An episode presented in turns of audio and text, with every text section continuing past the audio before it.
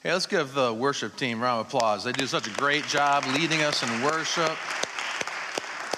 You guys are very, very blessed here. Uh, you're very, very blessed to have uh, so many uh, talented uh, people to lead in worship. Let's give the board carriers a big round of applause now. Good job, gentlemen. Good job. They do a good job. Hey, we are wrapping up uh, really this kind of little two day piece here uh, of Ignite. Um, little kind of my part of that was to kind of take us on a journey, the quest. Uh, it, we started out with uh, the quest for God's, uh, God's wisdom, which is the combination of His presence and His, his principles and His purposes applied to daily living.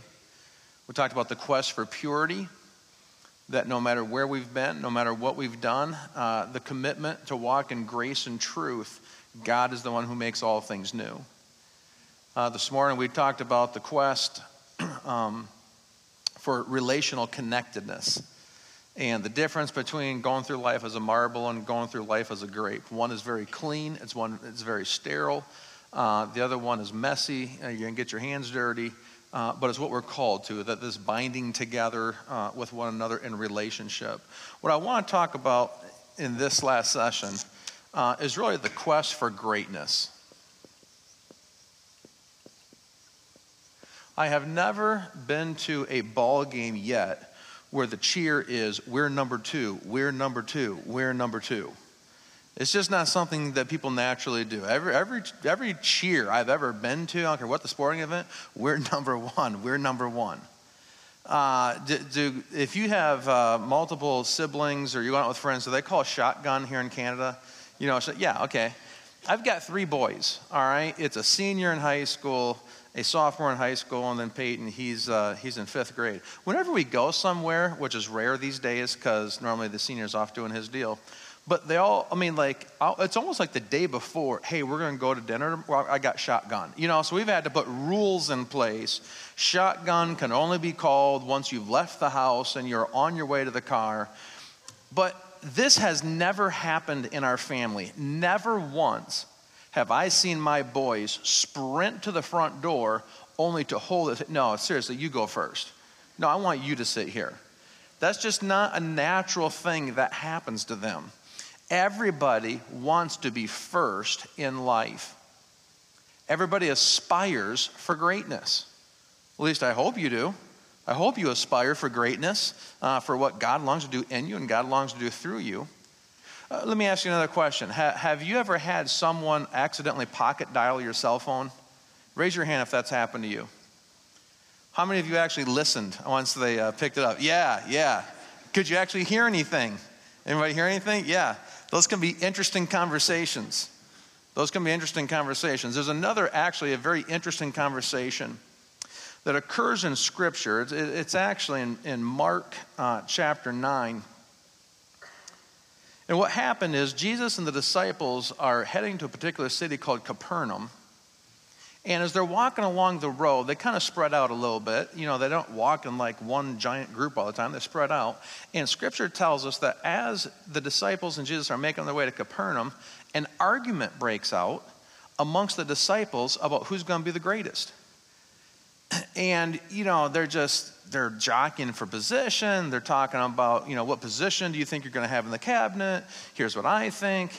And no one really says anything. And then it says Jesus and the disciples, they actually get to the house and they're kind of sitting down, minding their own business. And then Jesus says, Hey, uh, say, what were you guys talking about along the road uh, earlier today? And the scripture says that the disciples, they were silent.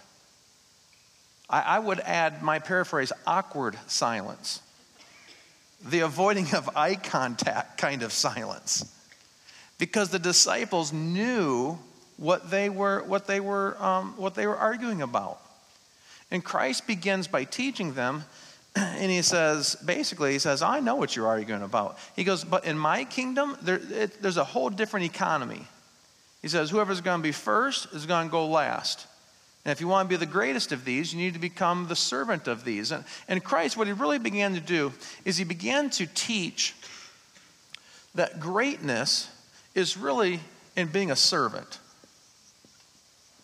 I just want to look at a couple of different snapshots from Scripture. And the first one is Christ teaches the role and the position of servanthood. And he says, if you want to be great, you're going to have to learn to serve. If you want to learn to be first, you're going to have to learn to go last. If you want to learn to be the greatest, you're going to have to learn what it means to, to be amongst the least. And Christ really teaches that greatness in his kingdom and greatness in his economy, listen, it's 100% backwards to what the world holds highly and what the world values. Christ taught that greatness is through servanthood.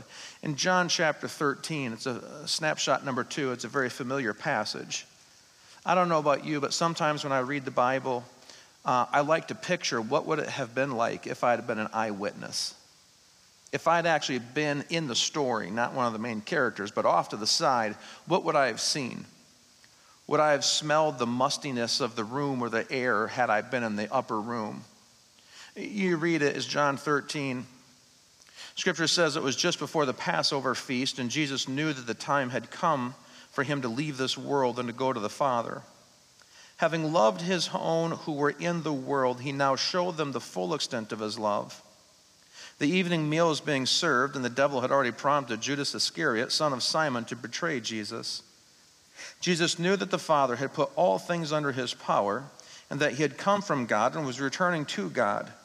So he got up from the meal, he took off his outer clothing, and he wrapped a towel around his waist. After that, he poured water into a basin and he began to wash his disciples' feet, drying them with a towel that was wrapped around him. The very first verse there says that Jesus showed them the full extent of his love. And the second, you know, the snap, first snapshot, Jesus is teaching. He's teaching the role and he's teaching the position of greatness as being servanthood. In John chapter 13, uh, Jesus did it. He really did it. And what Jesus did is he served his disciples, I call it AA, in action and also in the right attitude. Both are equally important when it comes to serving. Serving involves doing the right thing, but it also involves doing it with the right attitude. Jesus modeled that perfectly. When, when the scripture says that Jesus knelt down to wash the disciples' feet, this is the King of Kings we're talking about here. This is the maker of heaven and earth. This is, this is the one who, as a rabbi teacher, he should have been the last person, not only in the room, one of the last people in the city to do what he was doing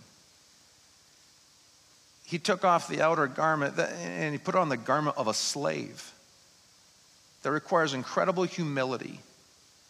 To serve as Christ serves, it, it mandates a sense of humility. It, it mandates a, a sense of, it's really not even about me.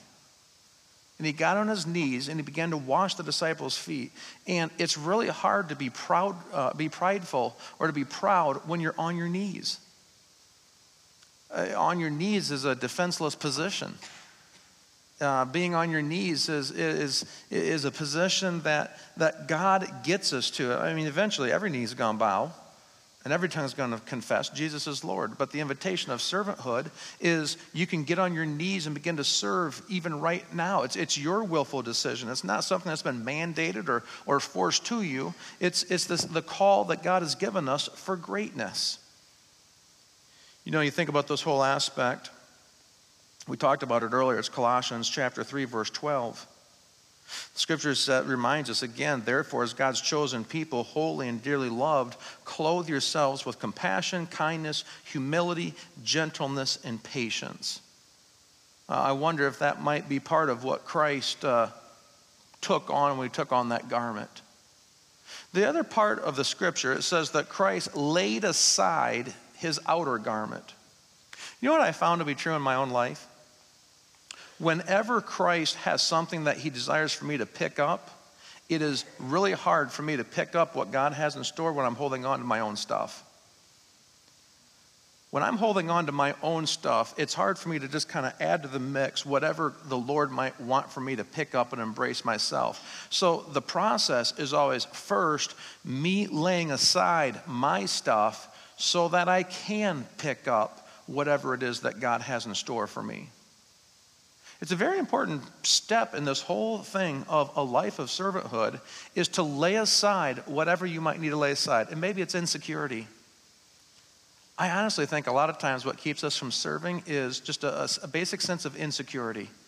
Maybe I'm not competent enough. Maybe i have never done that before. What will other people think? And I mean, if I take another step of faith, you know, how, is, how are people around me going to respond to that? Sometimes it requires that we lay aside insecurity to, to go ahead and pick up our confidence, which can only come in Christ. I wonder if there might be a few things we might want to lay aside tonight. Maybe it's pride. Maybe it's fear. Maybe it's worry. Serving is all about laying aside self and then picking up Christ. You think about this whole aspect, and then here comes the handoff in Scripture. You skip on down a little bit later, it's, it's John chapter 13, verse 12. Christ says, When he had finished washing their feet, he put on his clothes and he returned to his place. Do you understand what I've done for you? He asked them. You call me teacher and Lord, and rightly so, for that is what I am. And now that I, your Lord and teacher, have washed your feet, you also should wash one another's feet. I have set for you an example that you should do as I have done for you. For I tell you the truth no servant is greater than his master, nor is a messenger greater than the one who sent him. Now that you know these things, you will be blessed if you do them. And in my mind's eye, I can literally almost hear the towel dripping in the corner. The drip, drip, drip. I don't imagine there's a lot of jovial conversation around the table at that point. It says that Christ filled the basin with water. He washed the disciples' feet. You know, you, you wash a towel, you wring it out, you, you, you dry the, the feet of the disciples, and, and then you hang it up in the corner. And Christ says, Now that I've done these things, you want to live a great life? You want to live a blessed life? He goes, What's that last verse? You will be blessed. Now that you know these things, you'll be blessed. If what? If you do them. It's not just cognitively thinking about them, it's actually doing them. In the third snapshot, Christ, not only did he did it, it's a baton handoff where Christ says, Now I want for you, I want for you to do it. You go serve people. And Christ says, If I've served you, how much more should you be willing to serve others? In the right action and in the right attitude. And he says, If you do these things, you shall be blessed. Because that's the pathway to greatness. Here's a fourth snapshot from Scripture. And the fourth snapshot from Scripture, it really comes from Paul's letter in Philippians, in Philippians chapter 2. And it's a familiar passage uh, to a lot of us, might be new to some of us, but he says, if you have any encouragement from being united with Christ, if you have any comfort from his love, if you have any fellowship of the Spirit whatsoever, any tenderness, compassion, then make my joy complete. Be like minded, have the same love, be one in spirit, one in purpose. Do nothing out of selfish ambition or vain conceit, but in humility consider others better than yourselves. For each of you should look not only to your own interest, but also to the interest of others. And verse 5 says, Your attitude should be the same as that as Christ Jesus, who, being in the very nature God, did not consider equality with God something that we could grasp. But he made himself nothing, taking on the very nature of a servant.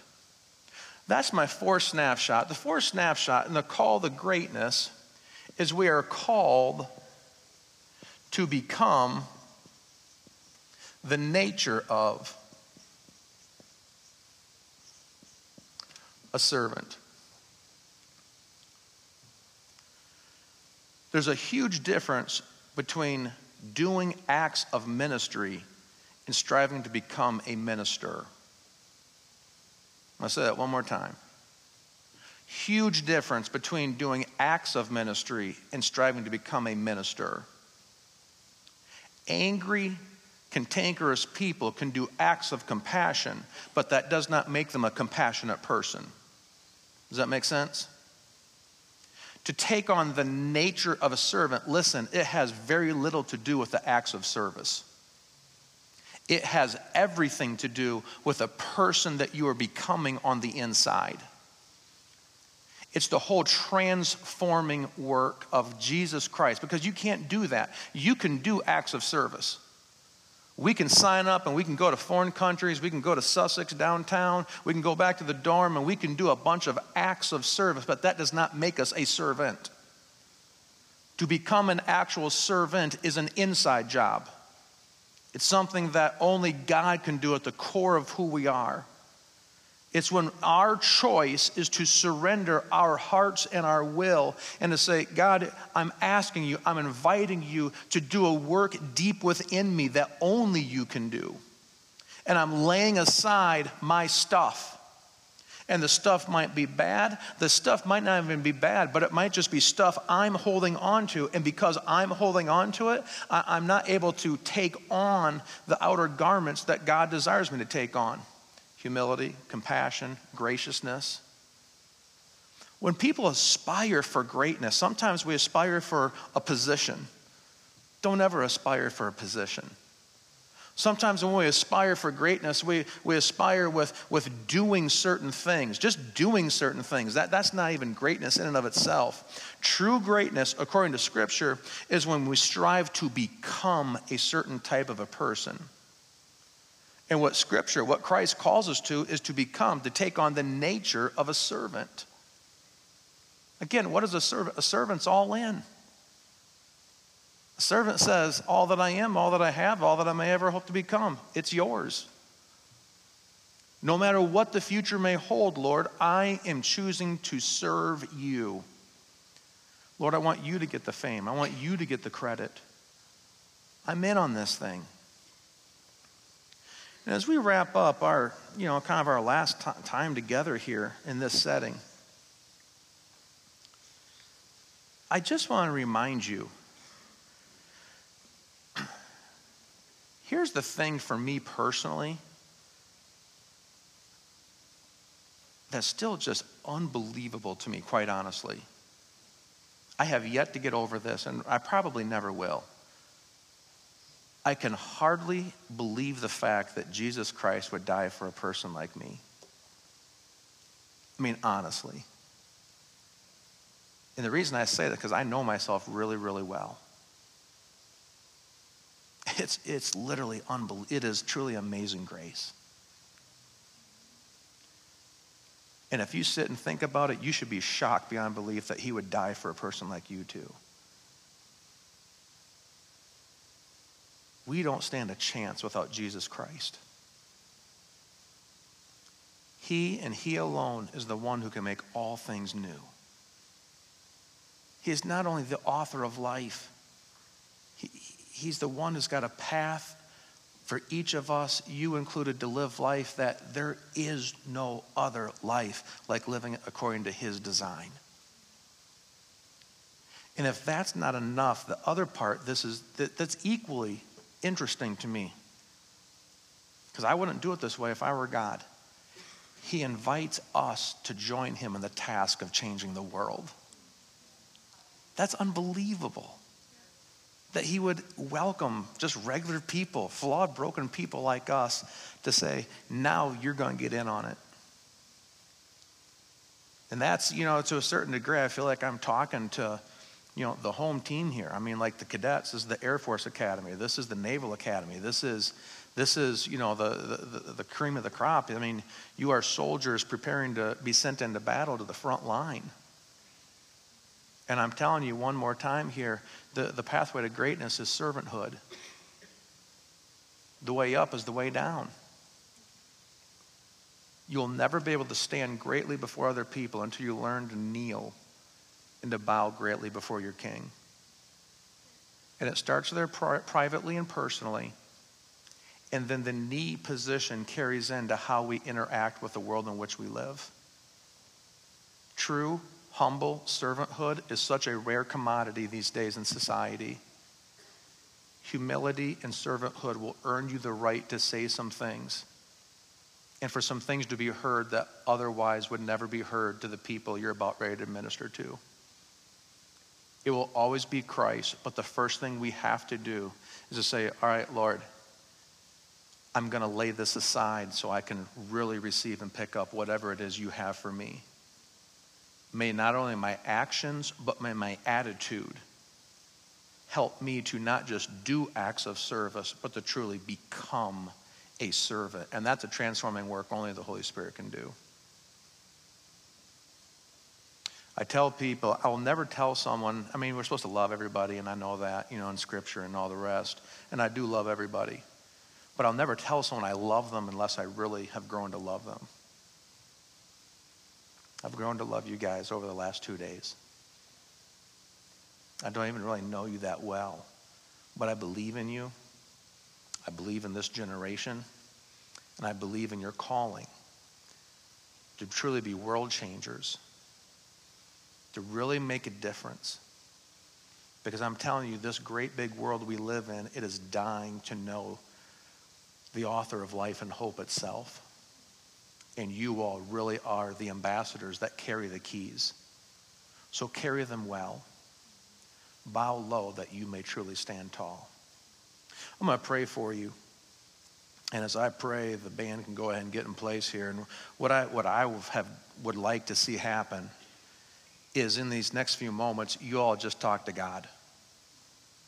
I have no idea where you are in your journey of life and your journey of uh, preparing for ministry. Um, possibly you might need to lay aside a few, a few things. Possibly you have been doing acts of service, but you're really not working on becoming a servant. Whatever it is, this is your time for you and the Lord to, uh, to respond to that. So I want you to bow your heads and I'm going to pray for you. Dear Heavenly Father,